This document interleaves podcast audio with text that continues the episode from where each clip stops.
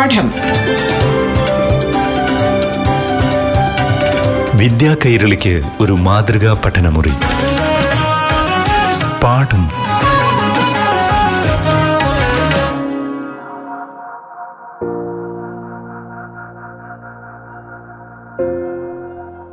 പ്രിയപ്പെട്ട കൂട്ടുകാരെ നമസ്കാരം. പാഠം ക്ലാസ് മുറിയിലേക്ക് എല്ലാ കൂട്ടുകാർക്കും സ്വാഗതം.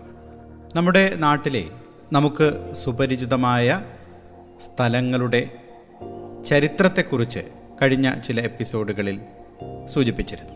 ഇന്നതിന്റെ തുടർച്ചയാണ് പാഠം ക്ലാസ്സിൽ ഉൾപ്പെടുത്തുന്നത്. ഇന്ന് കൊല്ലം ജില്ലയിലെയും തിരുവനന്തപുരം ജില്ലയിലെയും രണ്ട് സ്ഥലങ്ങളെയാണ് പരിചയപ്പെടുത്തുന്നത്. ആദ്യം കൊല്ലം ജില്ലയിലെ പള്ളിപ്പാട് എന്ന സ്ഥലത്തെക്കുറിച്ചാണ്. എങ്ങനെയാണ് പള്ളിപ്പാട് എന്ന സ്ഥലത്തിന് ആ പേര് വന്നു ചേർന്നത്. ഇതേക്കുറിച്ചാണ് ഇന്ന് കൂട്ടുകാർക്ക് പറഞ്ഞു തരുന്നത്. ഇന്ന് അറിവുകൾ പങ്കുവയ്ക്കാനായി പാഠം ക്ലാസ്സിൽ നിങ്ങൾക്കൊപ്പമുള്ളത് ചരിത്രകാരനും അധ്യാപകനുമായ ശ്രീ വെള്ളനാട് രാമചന്ദ്രൻ.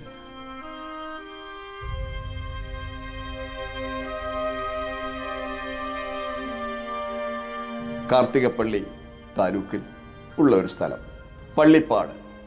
കാർത്തികപ്പള്ളിയെ സംബന്ധിച്ചിടത്തോളം പഴയ മരുതൂർ കുളങ്ങര രാജ്യത്തിന്റെ അതിർത്തിയിൽ വരുന്ന സ്ഥലമാണ് മരുതൂർ കുളങ്ങര. പോർച്ചുഗീസുകാരൊക്കെ ഇവിടെ വരുമ്പോൾ അങ്ങനെ ഒരു രാജ്യം ഉണ്ടായിരുന്നു മരുതൂർ കുളങ്ങര. അതിന് സാഹിബന്മാർ കൊടുത്തിരിക്കുന്ന പേര് മാർത്ത എന്ന അവരുടെ രേഖകൾ മാർത്ത എന്ന് കാണും. മരുതൂർ കുളങ്ങര എന്ന് നമ്മൾ രേഖകളിൽ കാണാം. ചിലയിടത്ത് കാർത്തികപ്പള്ളി എന്നൊക്കെ പറഞ്ഞ് എന്തായാലും ചരിത്രപരമായി വളരെ പ്രാധാന്യമുള്ളൊരു സ്ഥലമാണ് കാർത്തികപ്പള്ളിയും അതിന്റെ ചുറ്റുവട്ടങ്ങൾ. ബുദ്ധമതത്തിന്റെ ഏറ്റവും കൂടുതൽ തെളിവുകൾ കിട്ടിയിട്ടുള്ള ഏറ്റവും കൂടുതൽ പിന്നെ ബിംബങ്ങൾ കിട്ടിയിട്ടുള്ള ഏറ്റവും കൂടുതൽ ബുദ്ധമത ബന്ധിയായ സ്ഥലനാമങ്ങൾ ലഭിച്ചിട്ടുള്ള ഒരു താലൂക്കാണ് കാർത്തികപ്പള്ളി താലൂക്ക്. അവിടെയാണ് ഒരു ഗ്രാമത്തിന്റെ പേര് പള്ളിപ്പാട് എന്ന. അപ്പോൾ ഈ പള്ളിപ്പാട് എങ്ങനെയാണ് അപ്പോൾ നമ്മൾ കാ കേൾക്കുന്ന എല്ലാ പള്ളികളും ബുദ്ധമത ആലയങ്ങളാണെന്ന് പറയാൻ വയ്യ.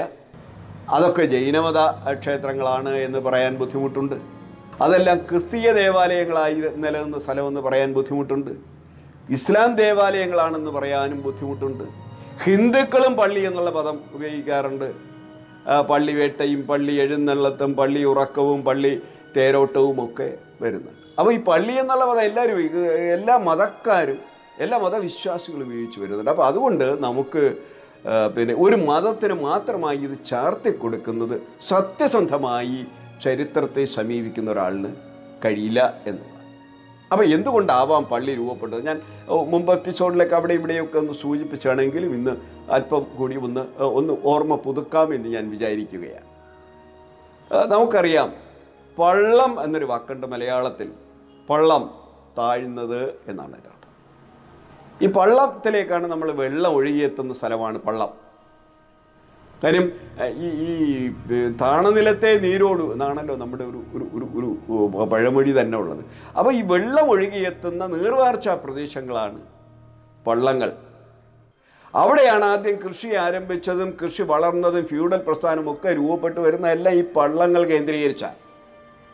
ഈ പള്ളത്തിരുന്ന് കൃഷി ചെയ്യുന്ന ആളുകളെ നമ്മൾ മറ്റൊരു പേരിട്ട് പള്ളർ.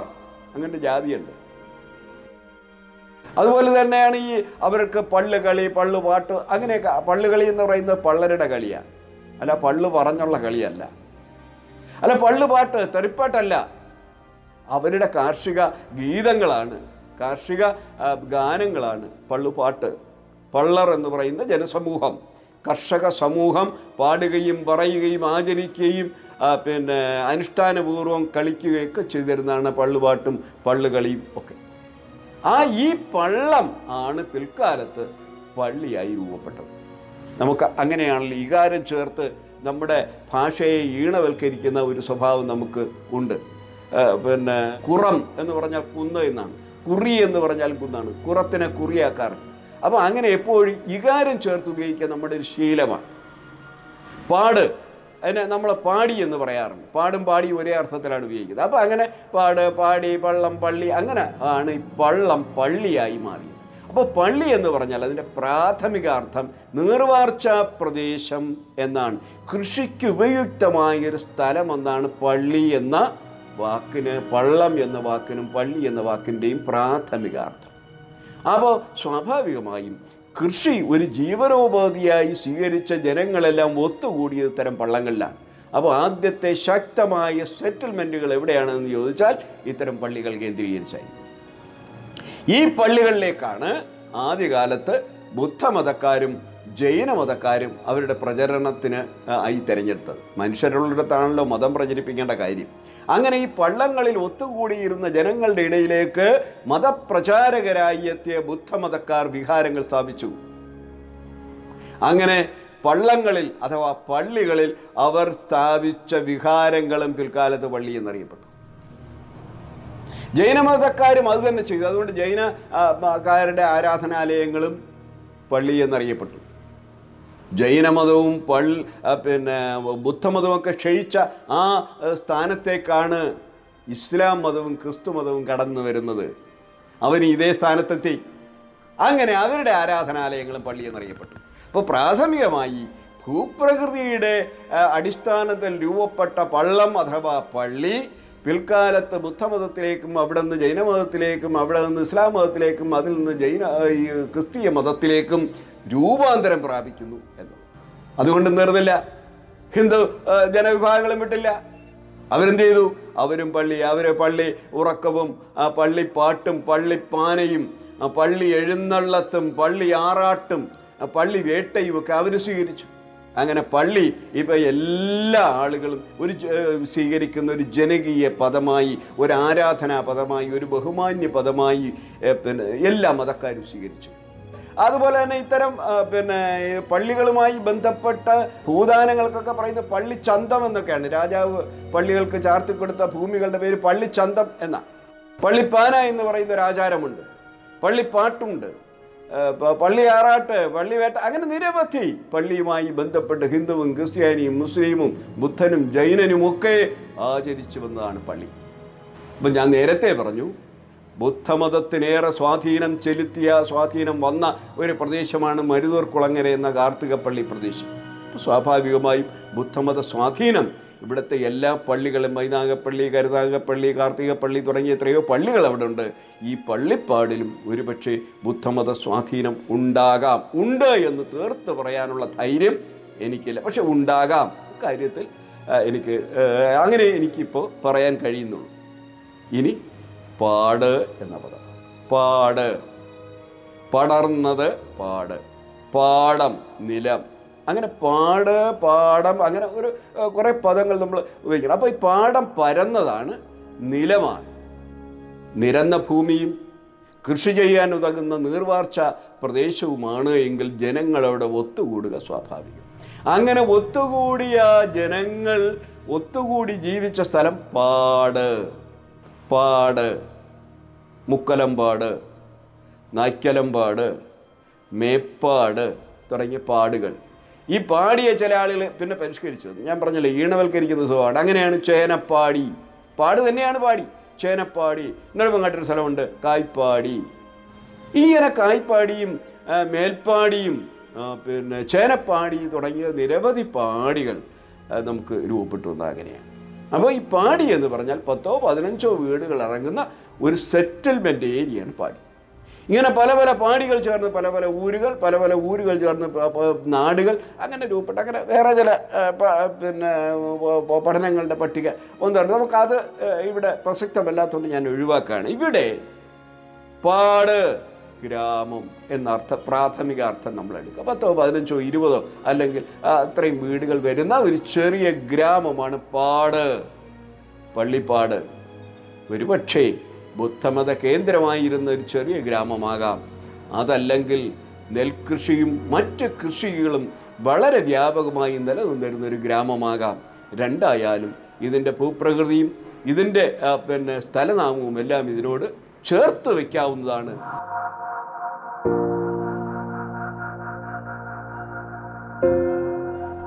പള്ളിപ്പാട് എന്ന സ്ഥലത്തിന് ആ പേര് എങ്ങനെ വന്നു എന്ന് കേട്ടല്ലോ. ഇനി ഇടവേളയാണ്. ഇടവേളയ്ക്ക് ശേഷം കൂട്ടുകാർക്ക് ഏറെ സുപരിചിതമായ ഒരു സ്ഥലത്തെക്കുറിച്ചാണ് പറയാൻ പോകുന്നത്. പാഠം. വിദ്യാ കൈരളിക്ക് ഒരു മാതൃകാ പഠനമുറി. പാഠം ഒരിടവേളയ്ക്ക് ശേഷം തുടരും.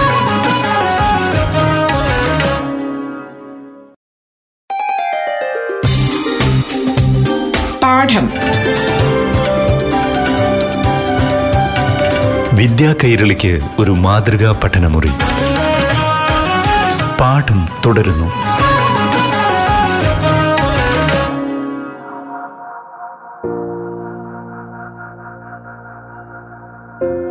പാഠം ക്ലാസ് തുടരുകയാണ്. കൊല്ലം ജില്ലയിലെ പള്ളിപ്പാട് എന്ന സ്ഥലത്തിന്റെ ചരിത്രവും ആ പേര് എങ്ങനെ വന്നു ചേർന്നു എന്നതിനെക്കുറിച്ചുമാണ് കൂട്ടുകാർ നേരത്തെ കേട്ടത്. ഇനി കൂട്ടുകാർക്ക് ഏറെ സുപരിചിതമായ തിരുവനന്തപുരം ജില്ലയിലെ ഒരു സ്ഥലത്തെക്കുറിച്ചാണ്. തിരുവനന്തപുരം ജില്ലയിൽ വെഞ്ഞാറമൂട് എന്ന സ്ഥലത്തെക്കുറിച്ച്. നിരവധി പ്രശസ്തർക്ക് ജന്മം നൽകിയൊരു സ്ഥലം കൂടിയാണ് വെഞ്ഞാറമൂട്. എങ്ങനെയാണ് വെഞ്ഞാറമൂടിന് ആ പേര് വന്നു ചേർന്നത്? ഇനി അതേക്കുറിച്ച് കേൾക്കാം. അറിവുകൾ പങ്കുവയ്ക്കാനായി ഇന്ന് കൂട്ടുകാർക്കൊപ്പമുള്ളത് അധ്യാപകനും ചരിത്രകാരനുമായ ശ്രീ വെള്ളനാട് രാമചന്ദ്രൻ.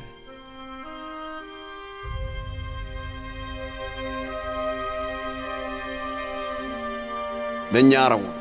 കേൾക്കുമ്പോൾ തോന്നും വെഞ്ഞാറകളുടെ മൂടാണ്. വെഞ്ഞാറമൂട്. തർക്കമില്ല.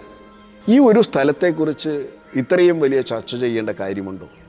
ആർക്കാണ് അറിഞ്ഞുകൂടാത്തത്? നഴ്സറി കുട്ടിക്ക് പോലും അറിയാം വെഞ്ഞാറകളുടെ. നിന്ന് രൂപപ്പെട്ടതാണ് വെഞ്ഞാറമൂട് നമുക്കറിയാം ഞാറ ഒരു വലിയ വൃക്ഷമാണ്. ഫലം തരുന്നതാണ്. തണൽ തരുന്നതാണ്. അത്തരം ഞാറകളുടെ കൂട്ടത്തിൽ നിന്ന് വെഞ്ഞാറമൂട് രൂപപ്പെടാം. അയണിമൂടും പ്ലാമൂടും മാമൂടും ഒക്കെ രൂപപ്പെടാമെങ്കിൽ വെഞ്ഞാറമൂടും രൂപപ്പെടാം. അതിനകത്ത് അഭിപ്രായ വ്യത്യാസം ആർക്കും ഉണ്ടാകും എന്ന് തോന്നുന്നില്ല. പക്ഷേ ചരിത്രപരമായി ഏറെ പ്രാധാന്യമുള്ളൊരു സ്ഥലമാണ് വെഞ്ഞാറമൂട്. വെഞ്ഞാറമൂടിനടുത്ത് ഒരുപക്ഷെ വെഞ്ഞാറമൂട് എന്നുള്ള പേരൊക്കെ വളരെ പിന്നീട് വന്നതാണ്. അതിനു മുമ്പ് അതിന് മറ്റെന്തൊക്കെയോ പേരുണ്ടായിരുന്നു എന്ന് വിചാരിക്കുന്ന ഒരാളാണ്. അത്ര ഒരു വലിയ ഗവേഷണമൊന്നും ഞാൻ ആ സ്ഥലത്തെക്കുറിച്ച് നടത്തിയിട്ടില്ല. പക്ഷേ അതിനടുത്ത് ഭൂതമടക്കി എന്നൊരു സ്ഥലം. ഭൂതമടക്കി ഭൂതത്തിനെ അടക്കം ചെയ്ത സ്ഥലം. എന്നാണല്ലോ നമ്മൾ സാമാന്യാർത്ഥം കേൾക്കുന്ന ഒരാളിന് ആദ്യം തോന്നുന്ന മനസ്സിൽ ഉദിക്കുന്ന ഒരർത്ഥം ഇതാണ് ഭൂതത്തെ അടക്കിയ സ്ഥലം. ഭൂതത്തിനെ അടക്കാൻ കഴിയുന്നു ആരാണ് ഈ ഭൂതം? പ്രാചീന മനുഷ്യൻ നാല് തരത്തിൽ ശവമടക്കം നടത്തി. ഇടുവോർ ചുടുവോർ താഴിയിൽ കവിപ്പോർ പുറ വൈനടപ്പോർ തമിഴിൽ. മണിമേഖലയിൽ കൃത്യമായി ഇത് പറയുന്നുണ്ട്. ഏഴ് ആറ് ഏഴ് നൂറ്റാണ്ടുകൾ എഴുതിയൊരു തമിഴ് കൃതിയാണ്. കേരളത്തിനെ കൂടി പരാമർശിച്ചു പോകുന്ന ഒരു കൃതിയാണ്. അതിനകത്ത് കലത്തിൽ അടക്കം ചെയ്യുന്ന രീതിയാണ്. ഏകദേശം ഒരു മീറ്ററോളം ഉയരവും രണ്ടടിയോളം ബാവട്ടവും ഉള്ള മൺകലത്തിനകത്ത് ആളെ ഇരുത്തി അടപ്പ് കൊണ്ടടച്ച് മണ്ണിനടിയിൽ കുഴിച്ചിട്ട് ദഹിപ്പിക്കുന്ന രീതി ഉണ്ടായി പ്രാചീന മനുഷ്യൻ വിചാരിച്ചിരുന്നത് മനുഷ്യൻ വീണ്ടും ജനിച്ചു വരുമെന്നാണ്. അതുകൊണ്ട് തന്നെ അവൻ ദഹിപ്പിക്കാതെ കലത്തിനകത്ത് അടച്ചു വെച്ചിരുന്നു. അതിനോടൊപ്പം തന്നെ അയാൾ ഉപയോഗിച്ചിരുന്ന അയാൾക്ക് പിന്നെ ഒരു ഒരു ഒരു മനുഷ്യന് ആവശ്യമുള്ള ഉപ്പ് പലവ്യഞ്ജനം മരി തുടങ്ങിയ സാധനങ്ങളൊക്കെ അതിനകത്തിട്ട് അടച്ചു വെച്ചിരുന്നതായി ഒക്കെ തെളിവുകൾ കിട്ടിയിട്ടുണ്ട്. വെള്ളനാട് നെടുമങ്ങാട് ആ, മണ്ഡപത്തുംവിള തുടങ്ങിയ പ്രദേശങ്ങളിലൊക്കെ ധാരാളം ഇത്തരം ശവമടക്ക് കലങ്ങൾ കുഞ്ചം തുടങ്ങിയ സ്ഥലങ്ങളിലൊക്കെ കിട്ടിയിട്ടുണ്ട്. അത്തരത്തിൽ കിട്ടിയ കലങ്ങൾക്ക് നന്നങ്ങാടികൾ എന്നാണ് സാഹിത്യ ഭാഷയിൽ പറയുന്നെങ്കിലും നെടുമങ്ങാട്ടുകാർക്ക് ഒരു ഭാഷയുണ്ടായിരുന്നു കൂനിപ്പാന. ഈ കൂനിപ്പാനകളെല്ലാം തന്നെ ശാസ്ത്രീയമായി ഗവേഷണം ചെയ്തെടുത്തതൊന്നുമല്ല. വെറ്റ കൃഷിക്ക് വേണ്ടി മണ്ണിടിച്ച് മാറ്റുമ്പോഴോ വീടിന്റെ ഫൗണ്ടേഷന് വേണ്ടി മണ്ണിടിക്കുമ്പോഴോ അല്ലെങ്കിൽ മറ്റു കെട്ടിടങ്ങൾ നിർമ്മിക്കുന്നതിന് വേണ്ടി മണ്ണിളക്കുമ്പോഴോ ഒക്കെ ആണ് ഈ കലങ്ങൾ. മണ്ണിനടിയിൽ നിന്ന് വലിയ വലിയ കലങ്ങൾ ഇളകി വരുന്നത്. ഈ കലങ്ങൾ കിട്ടിയ ഉടൻ തന്നെ തൊഴിലാളികൾ വെട്ടിപ്പൊട്ടിച്ച് കളയുകയാണ് പതിവ്. കാരണം അതിന്റെ കാരണമുണ്ട്. കാര്യം ഈ കലങ്ങളെല്ലാം ഭൂതപ്രേത പേ പിശാചുക്കളെ ആവാഹിച്ചടക്കം ചെയ്തതായിരുന്നു എന്നൊരു അന്ധവിശ്വാസം നമ്മുടെ ഇടയിൽ നിലനിന്നിരുന്നു. ഭൂതങ്ങളെ അടക്ക്. ഭൂതമടക്കിയ സ്ഥലം. ഭൂതമടക്കിയ കലം. ആ കലം കിട്ടുന്ന സ്ഥലം ഭൂതമടക്കിയ കല സ്ഥലമായി രൂപപ്പെട്ടതാണ്. അങ്ങനെ ആവാം. അങ്ങനെ കലങ്ങൾ കിട്ടിയ സ്ഥലങ്ങളൊക്കെ ഭൂതമടക്ക ഭൂതമടക്കലം എന്നൊരു സ്ഥലത്തെക്കുറിച്ച് ഞാനിങ്ങനെ കേട്ടിട്ടുണ്ട് മലബാർ. അത് അതിൽ നിന്നാവാം ഈ ഭൂതമടക്കി രൂപപ്പെട്ടത് എന്ന് ഞാൻ കരുതുന്നു. ഇനി ഭൂമിശാസ്ത്രപരമായി മറ്റൊരു പ്രത്യേകത കൂടി വെഞ്ഞാറമൂട്ടി. രണ്ട് സ്റ്റേറ്റ് ഹൈവേകൾ സന്ധിക്കുന്ന ഒരു സ്ഥലമാണ്. എം സി റോഡും സ്റ്റേറ്റ് ഹൈവേ നാൽപ്പത്തിയേഴ് സ്റ്റേറ്റ് ഹൈവേ നാൽപ്പത്തിയേഴ് എന്ന് പറയുന്നത് നെടുമങ്ങാട്ട് നിന്ന് ആരംഭിച്ച് വെമ്പായം വഴി വെഞ്ഞാറമൂട്ടി ചെന്ന് തിരിഞ്ഞ് ആറ്റിങ്ങൽ അവസാനിക്കുന്നതാണ് സ്റ്റേറ്റ് ഹൈവേ നാൽപ്പത്തിയേഴ്. എം സി റോഡും ഇത് രണ്ടുമൊക്കെ സന്ധിക്കുന്നത് വെഞ്ഞാറമൂട്ടിലാണ്. വെഞ്ഞാറമൂട് പട്ടണ പ്രൗഢിയോടുകൂടി തല ഉയർത്തി നിൽക്കുമ്പോഴും അതിന്റെ പഞ്ചായത്തിന്റെ പേര് വെഞ്ഞാറമൂട് നല്ല നല്ല നാട്. പഞ്ചായത്തിന്റെ പേര് വേറെയാണ്. പക്ഷേ നല്ല നാടിന്റെ തലസ്ഥാനം ഇന്നും വെഞ്ഞാറമൂട് തന്നെ. അതുപോലെ തന്നെയാണ് അവിടെ വേറൊരു ചരിത്ര പ്രാധാന്യമുള്ളൊരു സ്ഥലമാണ് ഭഗവതി കോണം കൊട്ടാരം. നമുക്കറിയാം തിരുവിതാംകൂർ രാജ വംശത്തിന്റെ അകന്ന താവഴി കുടുംബമാണ് കിളിമാനൂരിലെ. മലബാറിലെ തട്ടാരി കോവിലകത്തു നിന്ന് വന്ന് താമസമാക്കിയവരാണ് പിന്നെ ധർമ്മരാജാവിന്റെ കാലത്ത് താമസമാക്കിയവരാണ് കിളിമാനൂർ കൊട്ടാരത്തിലെ അന്തവാസികൾ. ആ കിളിമാനൂർ കൊട്ടാരത്തിലെ വളരെ പ്രസിദ്ധനായ പിന്നെ ചിത്രകാരനാണ് രാജാ രവിവർമ്മ. രാജാ രവിവർമ്മ വളർന്നതും പിന്നെ ഒരു ഒരു അദ്ദേഹത്തിന്റെ യുവത്വകാലത്തൊക്കെ അദ്ദേഹം ചെലവഴിച്ചതും കൊട്ട തിരുവിതാംകൂർ കൊട്ടാരം ചെലവിലാണ്. അദ്ദേഹം ഇവിടെ തിരുവനന്തപുരത്ത് വരികയും താമസിക്കുകയും ഒക്കെ ചെയ്തിട്ടുണ്ട്. ആ കാലഘട്ടത്തിൽ അദ്ദേഹത്തിന്റെ പിന്നെ അമ്മ വീട്ടിലേക്ക് പൊക്കൊണ്ടിരുന്നത് വെഞ്ഞാറമുടി വഴിയായി അന്ന് വാഹനങ്ങളില്ല. കാളവണ്ടികൾക്ക് പോലും പോകാനുള്ള റോഡുകൾ പോലും രൂപപ്പെട്ടിരുന്നില്ല. അന്ന് പോ ഇവരുടെ യാത്ര മുഴുവൻ പല്ലക്കിലായിരുന്നു അപ്പോൾ ഒരു പല്ലക്ക് ചുമട്ടുകാരന് പോകാവുന്ന ഒരു പരിധിയുണ്ട്. ആ പരിധിക്ക് അപ്പുറം പോകാനൊക്കില്ല. അതുകൊണ്ട് തന്നെ ഇടയ്ക്കിടയ്ക്ക് അവരുടെ സ്ഥിരം യാത്രകൾക്കിടയിൽ അവർക്ക് പിന്നെ വിശ്രമിക്കുന്നതിന് വേണ്ടി കൊട്ടാരങ്ങൾ ചെയ്തിരുന്നു. അങ്ങനെ ചെയ്തൊരു ഒരു ഒരു ഒരു വിശ്രമ കേന്ദ്രമാണ് ഭഗവതി കോണത്തെ കൊട്ടാരം. ആ ഭഗവതി കോണത്ത് അങ്ങനെ കൊട്ടാരം നിർമ്മിക്കുകയും രാജാ രവിവർമ്മ എത്രയോ തവണ കടന്നു വിശ്വപ്രസിദ്ധ ചിത്രകാരനായ രവിവർമ്മ താമസിക്കുകയും കടന്നു പോവുകയും ഒക്കെ ചെയ്ത വളരെ പ്രസിദ്ധമായ ഒരു സ്ഥലമാണ് വെഞ്ഞാറമൂട് വെഞ്ഞാറമൂട് മറ്റൊരു പ്രത്യേകത കൊണ്ട് കേരള ചരിത്രത്തിൽ അടയാളപ്പെടുത്തേണ്ടുന്ന ഒരു വളരെ പ്രധാനപ്പെട്ട ഒരു നമുക്കറിയാം ആയിരത്തി തൊള്ളായിരത്തി നാൽപ്പത്തി ഏഴിൽ ഇന്ത്യ സ്വതന്ത്രയായി. അന്ന് കേരളത്തിൽ തിരുവിതാംകൂറും കൊച്ചിയും മലബാറും ഒക്കെ പ്രത്യേകം പ്രത്യേകമായി കിടന്നു. ആയിരത്തി തൊള്ളായിരത്തി നാൽപ്പത്തൊമ്പത് ജൂലൈ ഒന്നാം തീയതി തിരുവിതാംകൂറും കൊച്ചിയിൽ ലയിച്ച് തിരുക്കൊച്ചിയായി. ആയിരത്തി തൊള്ളായിരത്തി അമ്പത്തി ആറ് നവംബർ ഒന്നിനാണ് ഐക്യ കേരളം ഇന്ന് നമ്മൾ കാണുന്ന ഐക്യ കേരളം പിറക്കുന്നത് തിരുവിതാംകൂറിന്റെ മുക്കാൽ ഭാഗങ്ങളും മലബാറിന്റെ കുറേ ഭാഗങ്ങളും കൊച്ചിയും കർണാ കാനറ ജില്ലയുടെ ചില ഭാഗങ്ങളും കൂടെ ചേർന്നാണ് ആയിരത്തി തൊള്ളായിരത്തി അമ്പത്തി ആറ് നവംബർ ഒന്നാം തീയതി ഐക്യ കേരളം പിറക്കും ഐക്യ കേരളം പിറക്കുമ്പോൾ കേരളത്തിലൊരു ജനകീയ സർക്കാരിലായിരുന്നു. അന്നിവിടെ ഗവർണർ ഭരണത്തിലായിരുന്നു. അങ്ങനെ നെടുമങ്ങാട് താലൂക്കിൽ അന്ന് മാത്രമല്ല കേരളത്തിലാകെ തന്നെ ഐക്യ കേരള പിറവിയുടെ ആഘോഷങ്ങളൊന്നും സർക്കാർ തലത്തിൽ നടന്നിരുന്നില്ല. എന്നാൽ നെടുമങ്ങാട് താലൂക്കിൽ അത്തരം ഒരു സംഭവം ഉണ്ടായി. അന്ന് നെടുമങ്ങാട് താലൂക്കിലെ പൊതുപ്രവർത്തകരെല്ലാം കൂടി ആയിരത്തി തൊള്ളായിരത്തി അമ്പത്തി ആറ് നവംബർ ഒന്നാം തീയതി വൈകുന്നേരം അഞ്ചര മണിക്ക് വിഞ്ഞാറമൂട്ടിൽ വെച്ച് കൂടിയ മഹായോഗത്തെ അഭിസംബോധന ചെയ്തുകൊണ്ട് നാട്ടിലെ പ്രമുഖരെല്ലാം സംസാരിച്ചു. ഐക്യ കേരളത്തിന് സ്വാഗതമരളിക്കൊണ്ട് ഐക്യ കേരളത്തിനെ അംഗീകരിച്ചുകൊണ്ട് ഐക്യ കേരളത്തിന്റെ ഒരു തനിമ പിന്നെ മലയാളിയുടെ ഊർജവും ആർജവും ഒക്കെ പ്രകടിപ്പിച്ച ഒരു ജാഥയും ഒരു പൊതുയോഗവും നടന്നത് പിന്നെ നെടുമങ്ങാട് താലൂക്കിനെ പ്രതികരിച്ച് നടന്നത് ഈ വെഞ്ഞാറമൂട് കവലയിലാണ്. അങ്ങനെ ചരിത്ര പ്രസിദ്ധമാണ് വെഞ്ഞാറമൂട്. പേരുകൊണ്ട് പ്രസിദ്ധി നമുക്ക് തോന്നില്ല എങ്കിലും.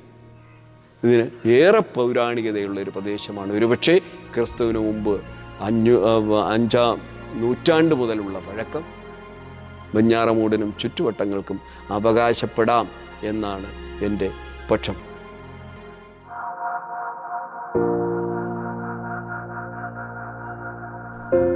ഇന്നത്തെ പാഠം ക്ലാസ് ഇവിടെ പൂർണമാവുകയാണ്. സ്ഥലപ്പേരുകളുടെ കൗതുകകരമായ ചരിത്രത്തെക്കുറിച്ചും ആ പേരുകളെന്ന് എങ്ങനെ വന്നു ചേർന്നു എന്നതിനെക്കുറിച്ചുമാണ് ഇന്ന് പ്രതിപാദിച്ചത്. ചരിത്രകാരനും അധ്യാപകനുമായ ശ്രീ വെള്ളനാട് രാമചന്ദ്രനാണ് ഇതുവരെ കൂട്ടുകാർക്കൊപ്പം അതിഥിയായി ഉണ്ടായിരുന്നത്. പാഠം ഇന്നിവിടെ പൂർണമാവുകയാണ്. ഇനി അടുത്ത ദിവസം ഇതേ സമയം. നന്ദി നമസ്കാരം. പാഠം. വിദ്യാ കൈരളിക്ക് ഒരു മാതൃകാ പഠനമുറി. പാഠം